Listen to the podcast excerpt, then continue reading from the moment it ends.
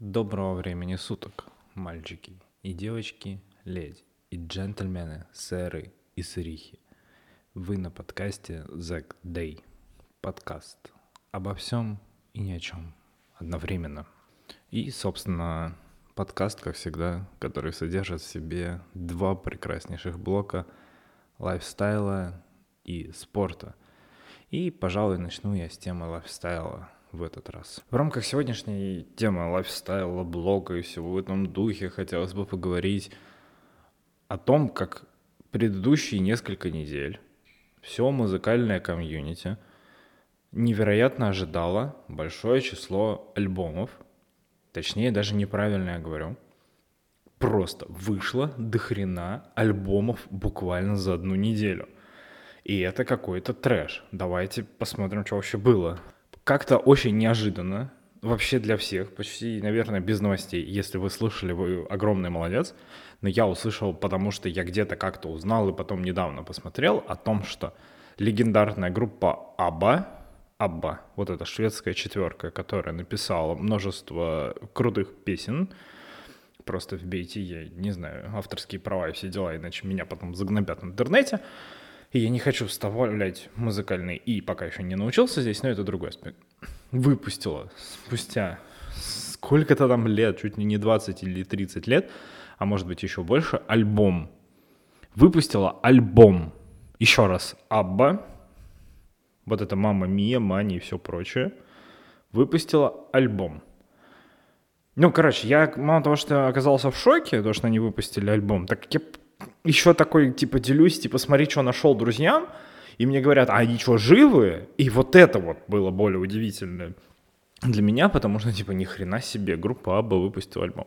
А, э, свою оценку по этому альбому давать не буду, послушайте, можете сами высказаться, как вам, и потому что для меня это просто удивительно, что они реально, типа, это легендарная группа, мы все это понимаем, это дань уважения все в этом духе. Они же потом еще между собой не очень хорошо все закончилось, они не выступали очень долгое время, и вот альбом.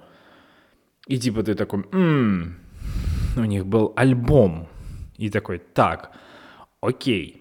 Ну, сабы еще более-менее понятно, а вот дальше, ну, типа это прям для олдскула полнейшего, таких олдфагов. Вот и вся шутка про, все шутки про старость можно сюда высказывать. Но дальше, с чего вообще вся неделя начиналась для меня, очень хотелось, правда, их вынести за скобки и продолжить про всю неделю. Это было в том, что такой рэп-исполнитель, как Оксимирон, выпустил 10-минутный трек, возвращающий его к всей этой рэп-игре и ко всему такое – названием очень интересным «Кто убил Марка», трек на 10 минут, и все такие, когда же альбом? И то есть все начали говорить о том, что будет альбом, и вот наконец-таки альбом вышел. 36 треков в альбоме. Микстейп 3. После которого я... Извините, но все охренели. Но, во-первых, не с того, что там 36 треков, а больше половины. Это треков 26, а то и, может быть, даже 30. Это действительности треки, которые все части э, партии, точнее, Мирона во всех других треках, где он принимал участие, которые никогда не были собраны в одном месте, и, типа, никто это никогда не собирает. И ты такой, типа, и зачем? Да, Оксимирон после того, кто убил Марка, выпустил еще два прекрасных клипа «Цунами» и «Организация», которые реально клевые. То есть это прям реально два отдельных трека, плюс «Кто убил Марка», короче, три трека, которые, да, крутые и в отдельный альбом классно ложатся и становятся постепенно хедлайнерами этого альбома. Но 36 треков, которые, простите меня, выпускаются в рамках, в рамках того, что, в рамках альбома, именно где просто Оксимирон принимает какую-то часть на друг, чужом треке, ну, типа, он поимел всех, откровенно таки говоря. Ну, типа, все же ждали нормального альбома, и все такие, и, и ждут, да, есть слух о том, что Оксимирон выпустит нормальный альбом, выйдет, в действительности выйдет альбом, но опять же это просто слух, и непонятно, там выйдет или нет в конце ноября. Такой слушок прошмыгнул, и я очень недоверительно к нему отношусь, потому что, типа, ну, короче, может что-то не совпадать в этом мире. Но если Оксимирон все-таки выпустит новый альбом, и нормальный альбом, а не микстейп 3, то это, ну, может быть, будет, ну, легендарным альбомом. Хотя один из легендарных его альбомов — это альбом «Горгород». Почему он легендарный? Во-первых, кто убил Марка? Да, который вопрос, который он сам задает, и вообще вся эта история, она имеет место быть. Если вы в действительности прослушаете альбом «Горгород», который, ну, еще раз повторю, довольно-таки легендарный, лично для меня этот альбом шедевральный в части его э, сторилайна, потому что очень мало, ну, в моей жизни я не так прослушал прям альбомы от и до многих исполнителей, но для меня этот альбом именно вот идеален со всеми вставками. После, после треков и до трека, то есть это такой отличный микстейп, который хочется прослушивать. То есть с классными подводоч... подводками, а потом еще с чем-то. И вот эти все вставки, они вот этот альбом украшают э, еще больше. И вот получается, что главный герой альбома Горгород — это Марк. Это поэт, сейчас такой краткий пересказ, да, это поэт, у которого есть подруга, которые живут вот в этом городе, у которого есть дочка Алиса, и вообще там кто мэр, то есть там свое, своя планета, и вообще вся эта своя история.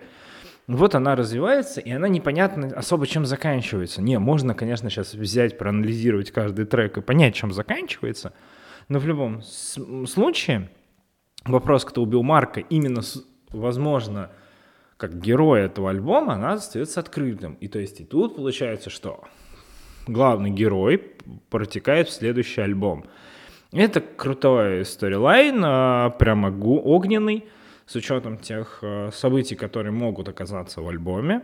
И, скорее всего, песни «Цунами» и «Организация» не войдут в этот альбом, а в действительности будет дропнут новый альбом. Но если это правда так, то тогда э, Мирон взлетит опять в чартах, потому что сейчас он дает именно как главное разочарование. Хотя, почему разочарование? Да, давайте разбираться. Человек не писал долгое время, вообще не выпускал, все в этом духе, его не было слышно, и все ждали. И вот получается, что он выходит со своим, так сказать, альбомом, своими треками – и начинает завоевывать, возвращать к себе аудиторию, которая, ну, как бы ждет, и которая хочет его треки. И вот как раз он получает, но не получает должного размаха. И тут либо палка, грубо говоря, о двух концах. Первый. Мирон выпустил наконец-таки треки, которые он боялся выпускать ранее, потому что могло не зайти или что-то в этом духе. А тут получается, что заходит все. И тем самым многие его типа, зрители не оценят. Либо наоборот, что он всех хочет поиметь и выпускает тем самым такой альбом. Хотя, как э, находятся сейчас старые видео, где он говорит, что типа микстейп 3 как раз и будет вот таким. Что это будет отличный сборник вот всех его частей, и в целом говоря, это нормально. Хотя сейчас, мне кажется, там еще есть треки, можно прослушать, там есть мох и так далее, там что другого. Но это будет отдельный альбом. Есть подозрение, что, скорее всего, все-таки дропнется новый, нормальный, полноценный альбом. Не микстейп, а в действительности как вот Горгород. Но поживем, увидим. Дальше. Все такие, типа, в ожидании ля-ля-ля мир, э, альбома Мирона вы увидели, как такая попсовая арена. Imagine Dragons выпустили новый альбом, и выпустили то, что у них будет концерт в, Моск... в России, в двух городах, в Питере и Москве, 7 а, и 5 июня, в Москве 5, в Питере 7, в Лужниках и в Санкт-Петербург-арене, на этой Газпромовской, короче. И выпустили новый альбом. Да, еще раз повторюсь. Альбом, как по мне, неплохой. А, я очень люблю эту группу, это правда. Я я не могу сказать, что я безумный фанат, хотя в Москве я пропустил, по-моему, два концерта. Самый первый, который был, я тогда их просто не слушал, и один в Лужниках большой, потому что... И вот последний как раз, большой концерт в Лужниках я пропустил из-за того, что мне их альбом не понравился, после, ну, предыдущий. Он абсолютно мне не понравился, не было ни одного трека, и я абсолютно не хотел идти на их концерт. Во-первых, потому что я до этого почти каждый год ходил, и все клевые песни, естественно, с двух альбомов слушал в, в их исполнении на концерте. Но сейчас выходит альбом, и он вышел в действительности неплохим, и тем самым э, он привлек к себе внимание, и мне теперь хочется сходить на их концерты, я, скорее всего, возьму билеты, и это будет отличной историей. Но предупреждаю, уважаемые друзья, запомните, что 5 числа, еще и 6, вот начиная с вечера 5 июня по 6 июня, ваша вся лента Инстаграм будет забита кучей сторисов ваших знакомых, которые побывали на этом концерте. Вы можете прямо не брать билеты, а спокойно просто включить себе Инстаграм, и вы послушаете абсолютно все песни, абсолютно посмотрите все видосики с этого прекрасного концерта. Я более чем уверен, вы спокойно посмотрите не только с танцпортера или фан-зоны, но и из прекрасных э, залов, а именно с места, да, с трибуны. И это будет отличный концерт, на который вы можете спокойно не покупать деньги. И вот наблюдаю всю эту картину со всеми этими выходящими альбомами, обо всем этом, причем это все было за неделю. Спасибо моим знакомым, друзьям, которые выкладывают в разные свои соцсети о том, что еще и у легендарной группы Limp Bizkit вышел новый альбом буквально вот на днях, в, в этой неделе. Я вообще сказал, я уже такой просто, типа, общаясь с людьми, такой говорю, а это вообще законно? Можно ли вообще столько всего выпускать одновременно? Алло, алло, полиция, полиция, пожалуйста. У нас тут незаконный выпуск альбомов. Знаете, это выглядит так, как будто серви... все музыкальные сервисы одновременно были перезагружены, и, короче, все, что вот когда-то не вышло, оно выходит. Такой типа, М, у нас где-то альбомы затесались. О, смотрите, у нас вышел вот этот альбом. А, ну да, они там грузили на площадку, типа, еще 20 лет назад, как для группы Абы. Но а, я тут хочу отметить прикольный альбом Limp Bizkit. Для, для меня группа Limp Bizkit это вообще отдельная история моей любви к музыке и любовь к стилям, в которых они исполняют. Но это все, все такие мелочи, это все мое личное. Но группа Limp Bizkit для, для меня еще помимо всякой музыкальной оценки, это группа, по которой я всегда могу определить примерный возраст человека. Эта теория работает в целом, мне кажется, прям вот идеально. Если при встрече с человеком вы спросите него, знает ли он группу Limp Bizkit, и он вам отвечает «да, знаю», то, скорее всего, больше 78% примерно этот человек будет старше 94 -го года рождения, то есть 93 и поехали туда. Есть вот это исключение, да, там вот эти 20%, которые говорят «да, знают», и они будут вот с младше 94 94 и младше 94 95 и так далее. Я, несмотря на свой 95-й год рождения, знаю, потому что эту группу хорошо, потому что у меня друзья были все 93-й младший был год, но начиная с 89-го, потом 92-й в большей своей степени, и, естественно, я знаю группу Олимпийских, потому что они приносили, я слушал, и я влюблялся. И э, многие из них, ну, как бы, из этих людей, которые знают, в основном любят за многие отдельной такой группой треков – из которой выбивается их прекрасная песня «Behind Blue Eyes». Песня была на э, радиоротации, безумно лиричной и все в этом духе, который является одной из таких визитных карточек этой группы. Но я лютой ненавистью ненавижу эту песню. В оригинале трек идет 6 минут, радиоверсия идет там минута 2.40. А, очень хороший трек, очень лиричный, под гитарку, заходит на ура, но я ненавижу эту песню, правда, потому что она, блин, выбивается из всего творчества группы Limp Bizkit. Я обожаю песни типа Rollin', Boiler, Hot Dog, Take a Look Around. Ну, то есть просто можете послушать эти песни, и вы поймете, в какой манере они играют. А потом послушать Behind Blue Eyes. Это абсолютно выбивающаяся из их репертуара песня, которая меня безумно бесит. И мало того, что она еще стала попсовой. Ну, короче, она попсела, и прям вообще для группы Олимпийских это прям, я чувствую, как они такие выпустили. Очень красивый трек, но, блин, как же они, наверное, пожалели о том, что они ее выпустили. И я ненавижу. Учитывая, что моя любимая это хот-дог. Просто послушайте и почитайте текст, вы поймете почему, и все в этом духе. Но выходит новый альбом, в который я слушаю и такой типа, ой, какие прекрасные треки, как же все вообще замечательно, и все в этом духе. И типа, ой, стилистика выражена. И в этот прекрасный момент я начинаю слушать прям альбом полностью и дохожу до песни под названием Don't Change. И такой ловлю себя на мысли, да, блин, да, ты издеваешься. Она абсолютно идеально вписывается в манеру Behind Blue Eyes. И она прям великолепна. Она прям очень лирична, очень музыкальна, вообще отличная песня, но идеально не вписывается в общее понятие группы Лимбиски, как вот группы его музыкального направления. И я такой, да не, ну типа, да ну не. Да ну не, ну типа так не бывает. При том, что вы понимали, если у кого-то есть подписка на Apple Music – а прекрасная Apple Music звездочками, я не знаю, они это или, ну, или это сервисы подчеркивают три песни Out of Style, Dirty Rose and Biscuit, Turn Up It's Beach, как типа песни, которые э, топовые, то есть в ротации. И мне ни одна из них абсолютно не зашла, мне зашли ряд, други, зашли ряд других песен, которые в действительности прям в истинной олимпийской обработке, в стилистике, вообще кайфовые. И я такой, типа, да камон. Типа, так нельзя. И вот весь этот альбом, он прям подчеркнул то, что вот все, готов... все что-то истосковались по музыке.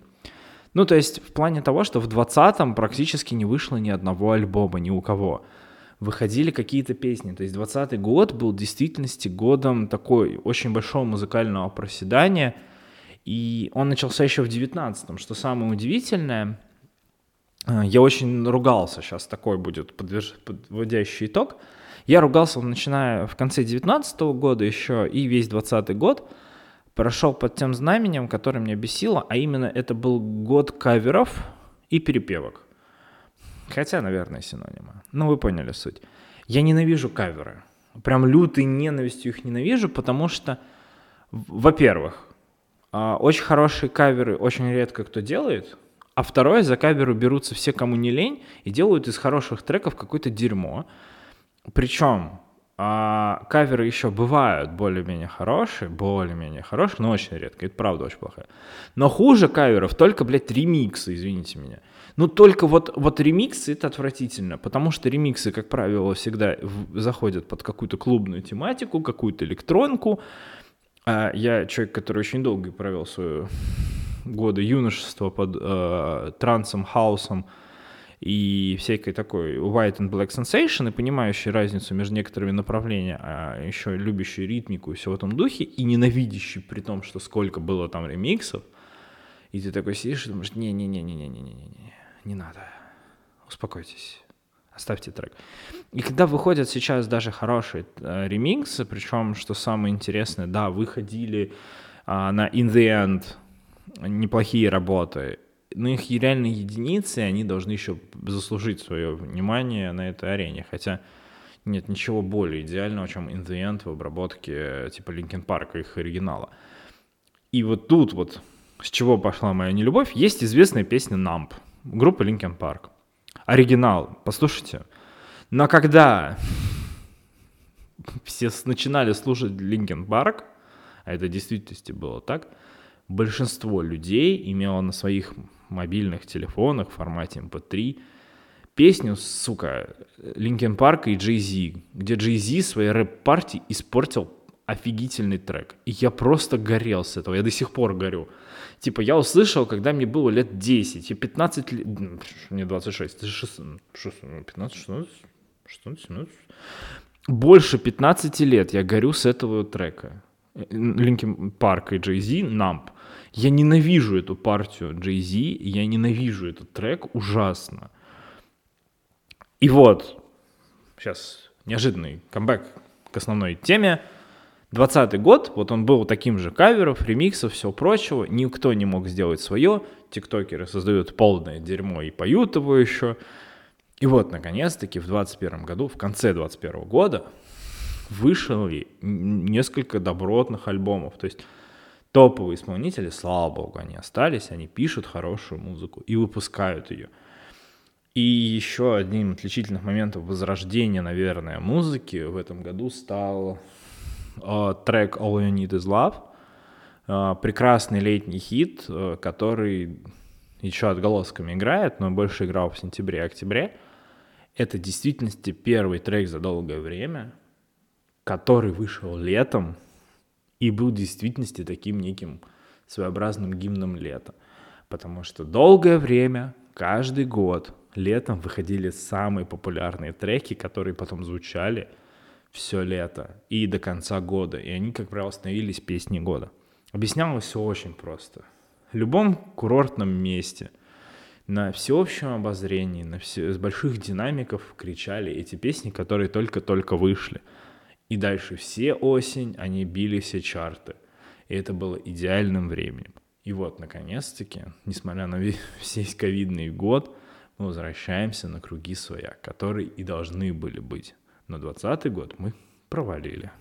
И вот на всей прекрасной волне вот этих всех новых альбомов, неожиданно и все же я перейду к другому блоку. Когда-нибудь я научусь делать красивые подводки к блокам. Надо как-нибудь подумать над этим, чтобы так... Фух, и ты такой раз и закончил красивую тему и начал другую, но пока нет. Или какая-нибудь музыкальная отбивка. Блин, надо что-нибудь придумать. Если у кого-то из вас есть идея, какая музыкальная отбивка здесь должна быть, you're welcome, как говорится. Перейдем к блоку спорта. Очень интересная тематика. Я даже пока еще не знаю, о чем я сейчас буду рассказывать, но мы все-таки начнем.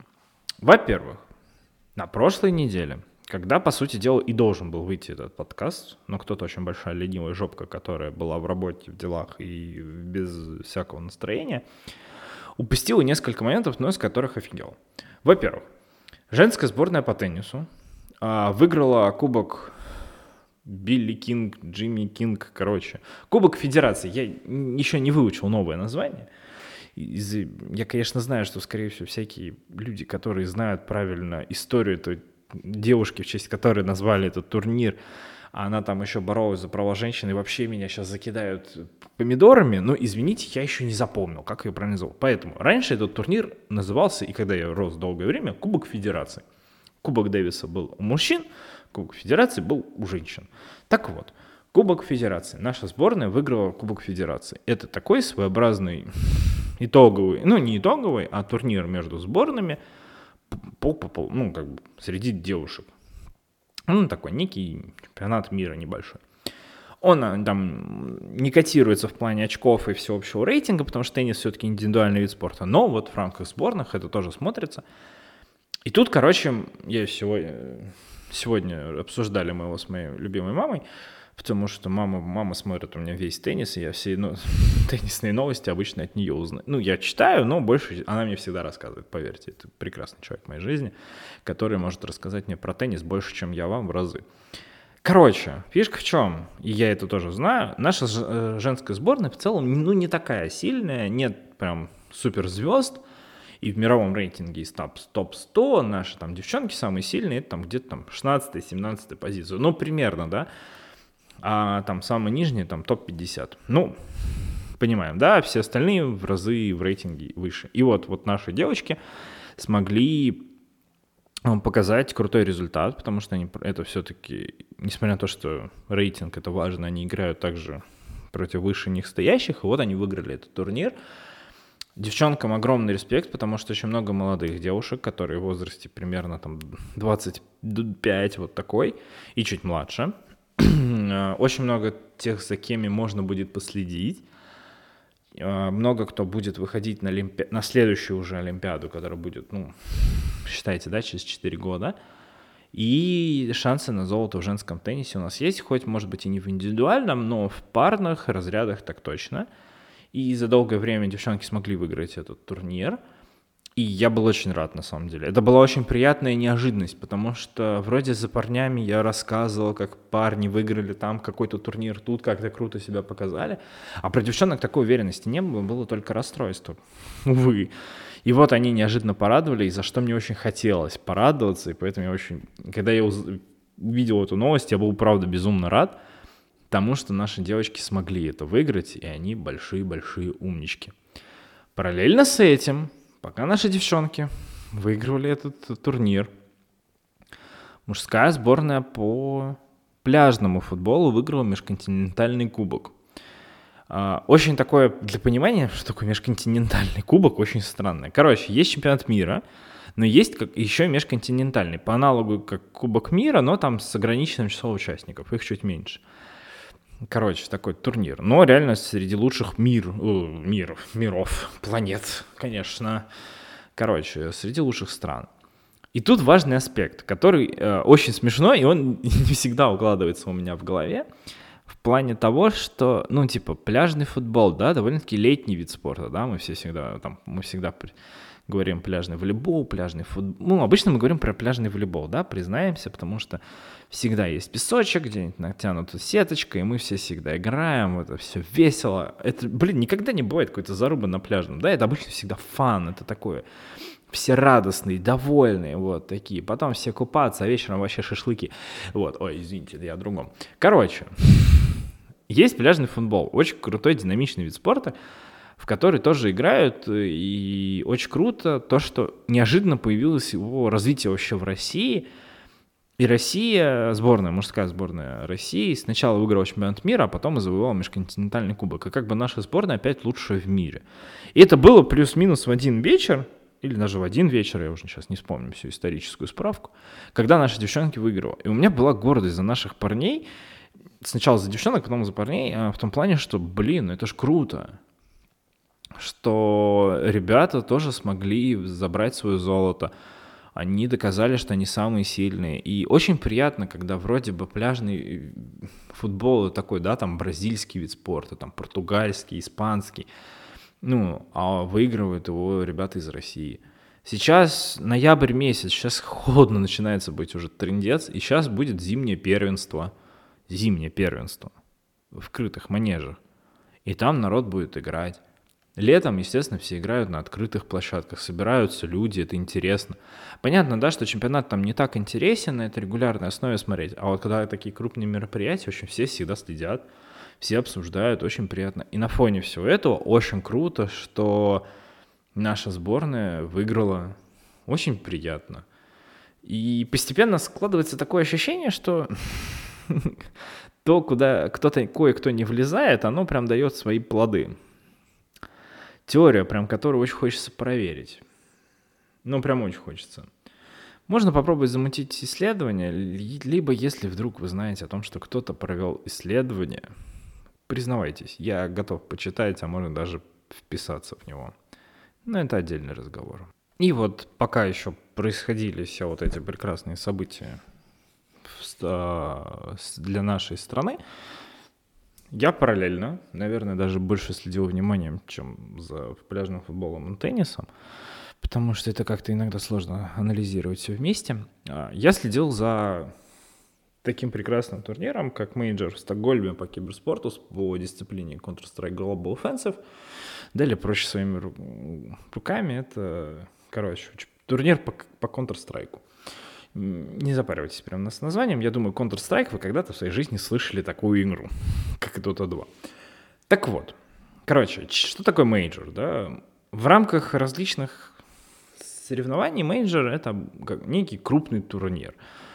А, есть мейджоры по Counter-Strike, есть мейджоры по Dota. А, для понимания, просто по Dota есть The International. Это прям как итоговый такой заключительный турнир — на который все собираются попасть, и это прям такой некий чемпионат мира.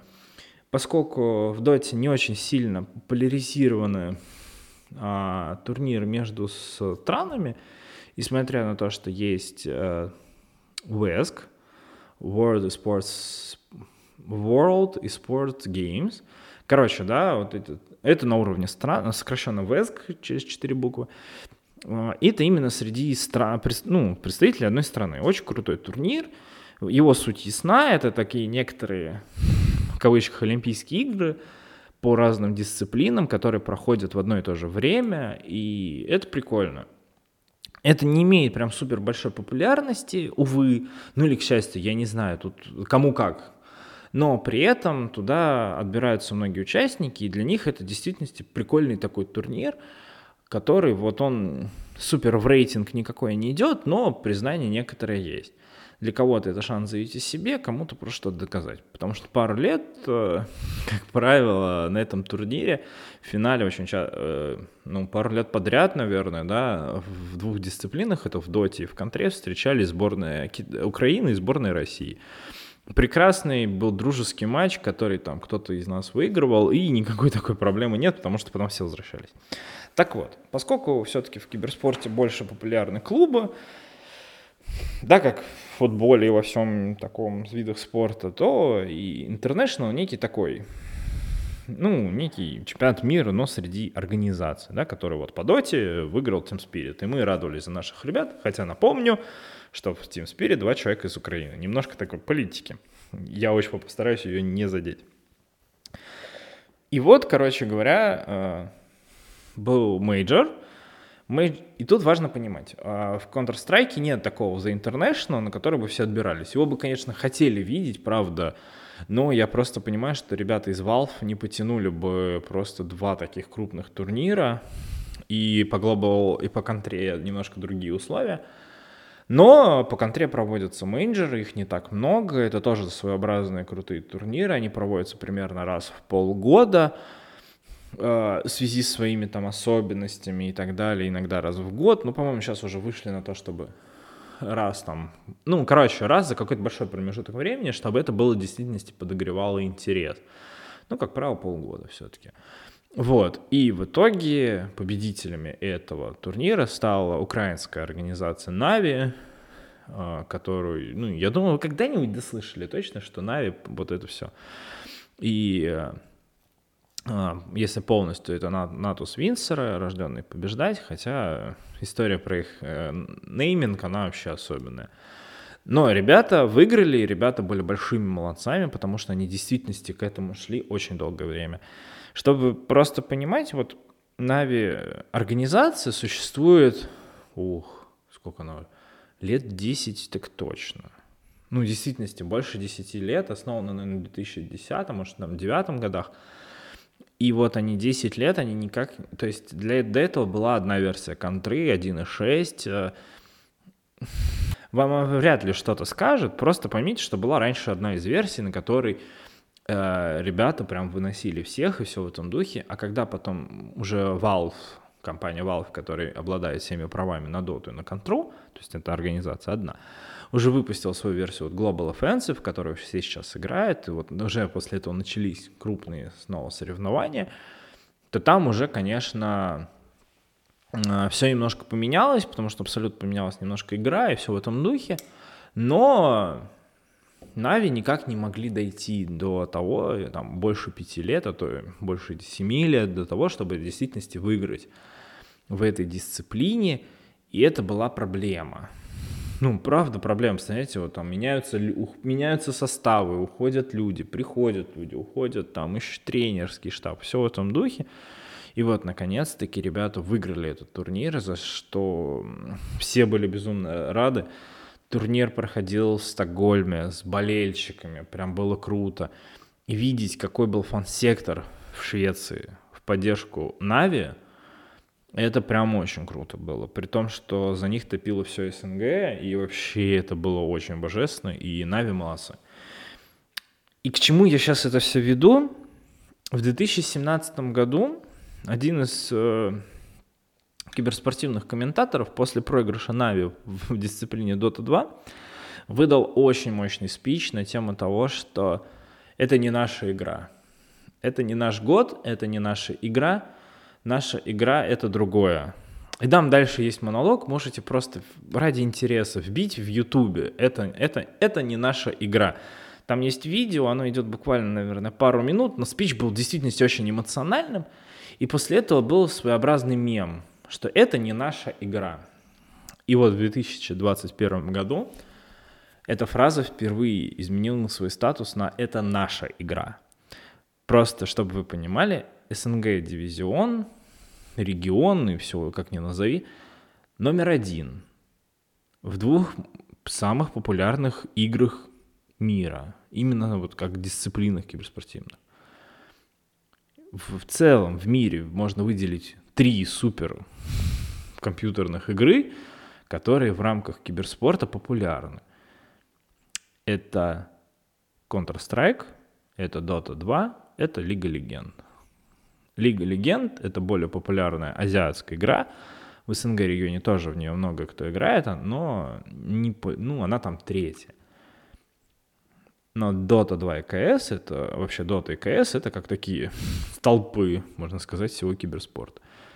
И СНГ регион в нем номер один на данный момент. Это безумно приятно для всего региона, это безумно приятно вообще людям, которые понимают. И на всем этом фоне мне очень страшно, если честно, о том, что, как всегда, придут неправильные люди или начнут говорить какие-то неправильные вещи о том, что вот, компьютерный спорт — это не спорт. Ну, короче, все то, о чем я говорил в прошлом выпуске, на самом деле, как ни странно, да. Но это наша игра. И это очень приятно, что это наша игра.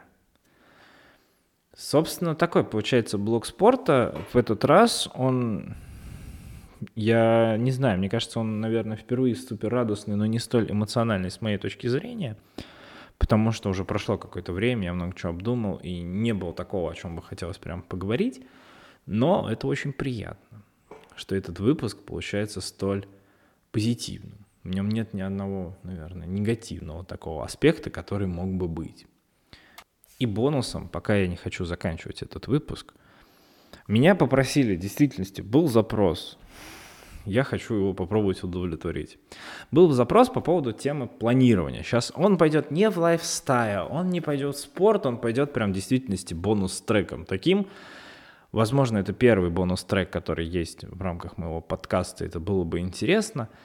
Может быть, такое будет больше, а может быть, такого будет меньше. Очень хочется поговорить по, про планирование.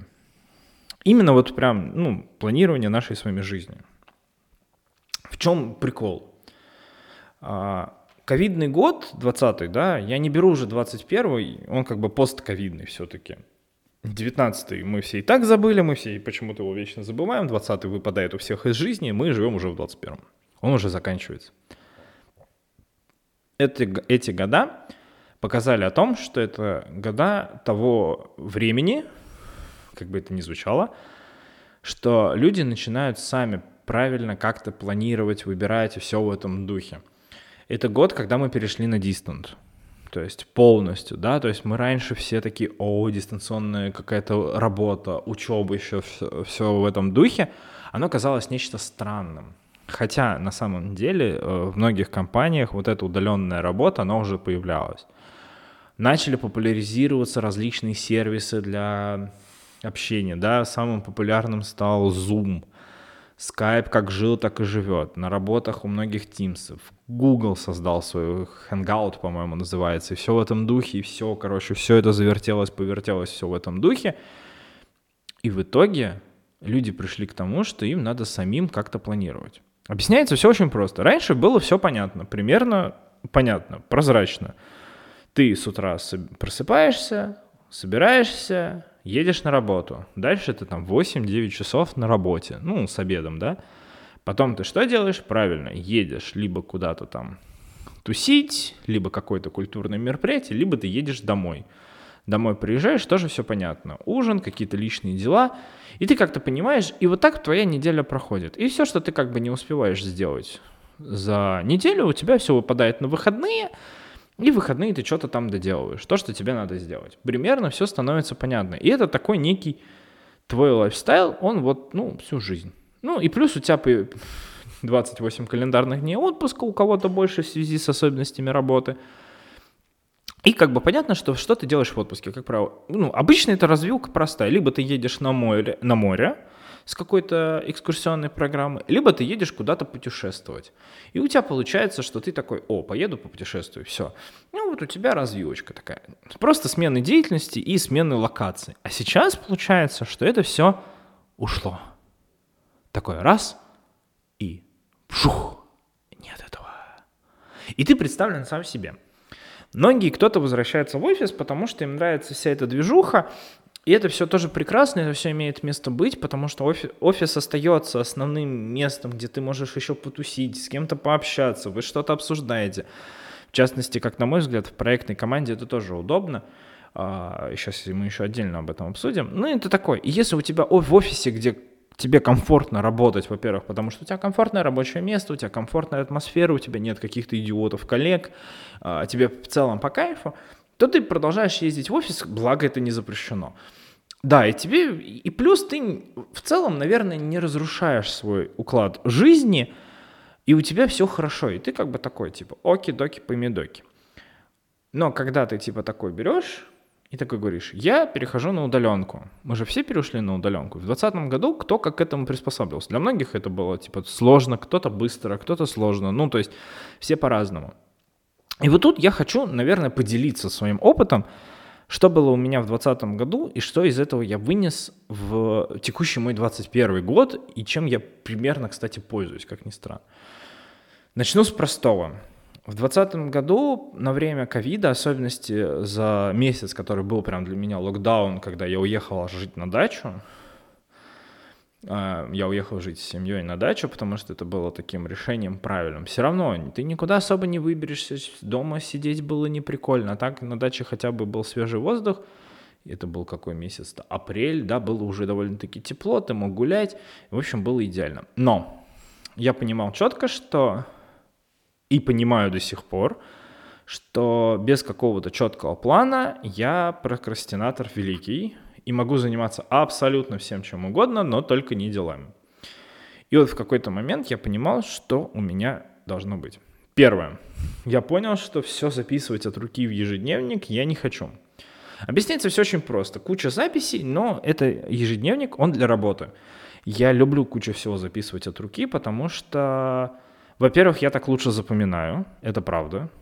Есть кто-то вот смотрит и запоминает, я записываю запис... и запоминаю, и это, как правило, я держу всегда под рукой, у меня где-то есть, и это хорошо. Из того, что сейчас перелилось, у меня есть на работе белая доска для маркеров, где я выписываю какие-то основные задачи, которые мне надо сделать. Ну, это прям какие-то супер долгосрочки, которые, чтобы я не забыл про них. Либо какого-то, какое-то дробление большой задачи. И вот, и вот с чем я первым столкнулся, вы не поверите, я искал приложение на телефон, то есть я искал приложение, планировщик задач, которое подходило бы под разные платформы. Объясняется все очень просто. Мой рабочий ноут, который мне выдан в организации, он на винде. Мой личный ноут — это Mac. У меня есть iPad, с которого я работаю периодически, у меня есть iPhone, с которым я постоянно работаю. Ну, как бы... Мне нужна была полная кроссплатформенность. То есть это было первым важным условием, а, чтобы это приложение было на всех платформах, я мог его спокойно скачать. Второе. Мне было абсолютно важно э, с того, чтобы это было бесплатным. Я очень тяжело, ну, короче, перехожу на вещи, новые какие-то для себя. И мне, я люблю триал, вот эти все, три, любые триалы мне прям по кайфу. Я могу попробовать, скачать, понять, что мне нравится, что мне не нравится. И все в этом духе. А сразу платить, если я потом не буду пользоваться, ну, обидно. Я не, не люблю просто так тратить деньги, извините. Это не, ну, не та покупка, которую я хочу делать. Оно должно было быть бесплатным. Долгое время у меня было таким приложением Wunderlist. Потом оно, короче, его купил э, Microsoft и переделал свой to-do-лист и сделал его отвратным. И вот я, короче, у меня было скачано 5 или 6, наверное, планировщиков, пока я не нашел более-менее приятный под свои нужды. И когда я нашел, я понял, что я нашел более-менее адекватное приложение. Это Todoist, а, приложение, которое мне действительно понравилось. Оно было удобно своим дизайном, правда. Дизайн был очень минималистичен, понятный. У него нет описания релиз-ноутов на русском языке или некоторых каких-то описаний фишек на русском, это правда. Но он в целом понятен, интуитивный, без всякого объяснения. Плюс он может мэчиться с э, разными людьми, вы можете работать в команде, с этим приложением вообще проблем нету. Но, что самое, наверное, в нем большой минус, оно очень тяжело подходит для каких-то рабочих проектов, потому что есть другие, более направленные на это. Объясняю сразу, рабочие заметки в том же самом айфоне абсолютно не подходят под этот сценарий. Это я понимал четко, я пользовался и напоминаю notification и как вот этим, как notes, так и notification. Вообще не то, это абсолютно другая история, мне нужен более развернутый аспект. Вот это приложение, которое в действительности я нашел, и во время карантина, вы не поверите, у меня было типа на день, ну там, занятий 20. При том, что самое тупое, чтобы вы понимали, даже была задача как чтение или сериал. Серьезно, это было как задача отдельная. То есть мой примерный мой список за, а, вот на день, он состоял из таких задач, типа чтение, погулять, сериал, а, зарядка утренняя, спорт вечерний, и еще какие-то были рабочие задачи. Ну вот, которые я сейчас перечислил, они реально были у меня на каждый день. Я не сидел и не ленился, я каждое воскресенье садился и записывал там на несколько недель, что потом перешло со мной дальше. Объясняется все очень просто. Я вызывал в себе некоторые привычки и не терял старые. В частности, я очень люблю читать в транспорте. Ну вот с утра ты едешь, ты еще вот у тебя мозг ничем не забит, ты читаешь, ты что-то запоминаешь. У меня было очень много бизнес-литературы, сейчас я на художке, скоро возвращаюсь опять на бизнес-литературу. И это очень удобно, потому что ты читаешь, чем-то анализируешь. И чтобы вот этот... А когда я сижу просто дома, я могу не читать. Ну, правда, ну, ну иногда тяжело. И чтобы вот мое какое-то вот это чтение не пропадало, я прям реально вносился чтение. У меня не было заня... сколько-то занятий. Но я просто понимал, что вот у меня стоит задача на день — почитать. Я реально читал с утра, до работы. У меня еще были занятия, и, господи, я учил два языка, я начал изучать, начал возобновлять изучение английского, и начал постепенно-постепенно учить французский прям с нуля, в дуалингу, идеальное приложение, понятное в духе. И вот у меня был такой график. График примерно, который вот у меня был в течение месяца, которому я придерживался. Я ярый сторонник того, что рабочий день должен быть в отведенные часы, а не как, ну, поскольку я не фрилансер, если бы я занимался, может быть, фриланс, задачами работы на фрилансе, может быть, у меня был бы другой график. Поскольку я работаю на проектах, в компании, все в этом духе, у меня есть четкие часы, когда я работаю, и когда я люблю, ну, типа, все, у меня есть четкое вот начало рабочего дня, конец, потому что мне так комфортно. Я прям понимаю, что дальше я могу заниматься своими делами. И плюс дальше я начал использовать это приложение еще больше, больше, больше раскручивать. И вот, наверное, этот месяц, который у меня был, за этот месяц я действительно привык к тому, что я постоянно какие-то задачи кидаю самому себе, ставлю какой-нибудь срок выполнения, какие-то дедлайны, еще что-то. Что выявилось сейчас на фоне всего вот предыдущего года? А, в декабре, ну, вообще по мере моих возможностей, я всякие заводил всякие обучалки и все в этом духе. У меня теперь мое рабочее приложение, которое всегда со мной, в котором у меня постоянно куча задач и всяких каких-то напоминалок, начиная от, грубо говоря, вот я сейчас держу в режиме live, да, открытое приложение, с концертов, которые я хочу посетить, и это у меня расшарено с другим человеком, с которым я часто хожу на концерты. Плюс дальше добавляются фильмы и сериалы, какие-то еще документалки или мультики, которые я хочу посмотреть. Также всякие покупки, которые мне надо сделать, и всякие дела, и там по развивалке вообще цели на год. Это большое приложение, которое в действительности помогает мне быстро сориентироваться в плане того, что когда ты много всего накидаешь, и такой, о, вот это я закончил, к чему мне теперь надо перейти? Я открываю четко понимаю, к чему мне надо перейти. При дичайшем желании, сейчас вот, наверное, последние недели три я для себя нахожусь в некой такой стагнации, наверное, я не, не завожу никаких задач на день, потому что я и так прекрасно сейчас понимаю, что мне нужно сделать. Но иногда, когда я понимаю, что я теряюсь, я открываю, спокойно смотрю, что мне надо сделать. И это очень круто меня ну, меня это держит в неком тонусе. То есть у меня не бывает такого, что я такой типа, о, а чего я должен сейчас сделать? Во, о, я открыл, я вижу, что я должен открыть сделать, помимо того, что я как бы и так знаю, что мне надо сделать. Но это очень неудобно, когда на рабочей ты понимаешь, да, у тебя есть какие-то свои задачи, ты их делаешь, а вот когда тебе надо еще что-то изучить, что-то где-то почитать, посмотреть, ты открываешь вот эти все свои списочки, они у тебя собраны в одном приложении, это важно. Я ненавижу миллион приложений, хотя у меня наверняка в телефоне до хрена приложений но это все в одном месте, и это все собрано. И это не реклама какого-то отдельного приложения, это просто некий такой вот мой посыл. И 22 год, ну, уже близится. Я четко понимаю, что у меня будет приложение, в котором я смогу увидеть все, что было у меня сделано, и подвести легко итог, потому что я обожаю подводить итоги года. Ну, какая-то такая вот контрольная точка, и я понимаю, что я открою просто свое приложение и пойму, что у меня уже сделано что я достиг, чего не достиг, где какие были упущения, и все в этом духе могу, смогу проанализировать, что вообще как было сделано.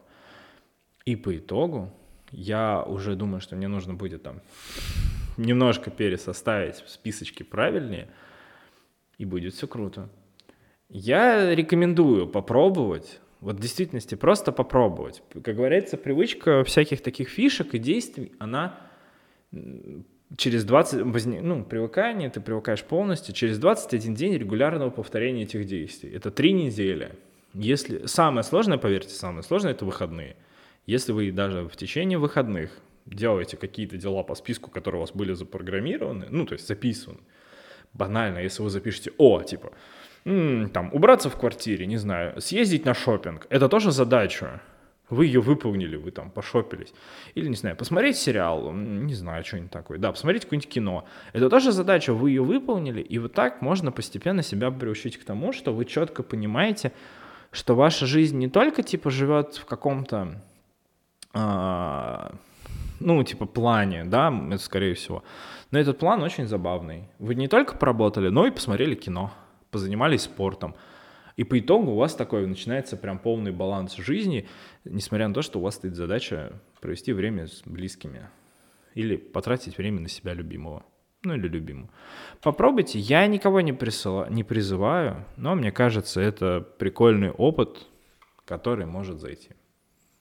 Собственно, на этом все.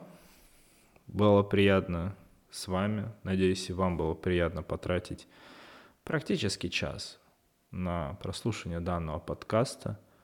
Я надеюсь, мы услышимся скоро.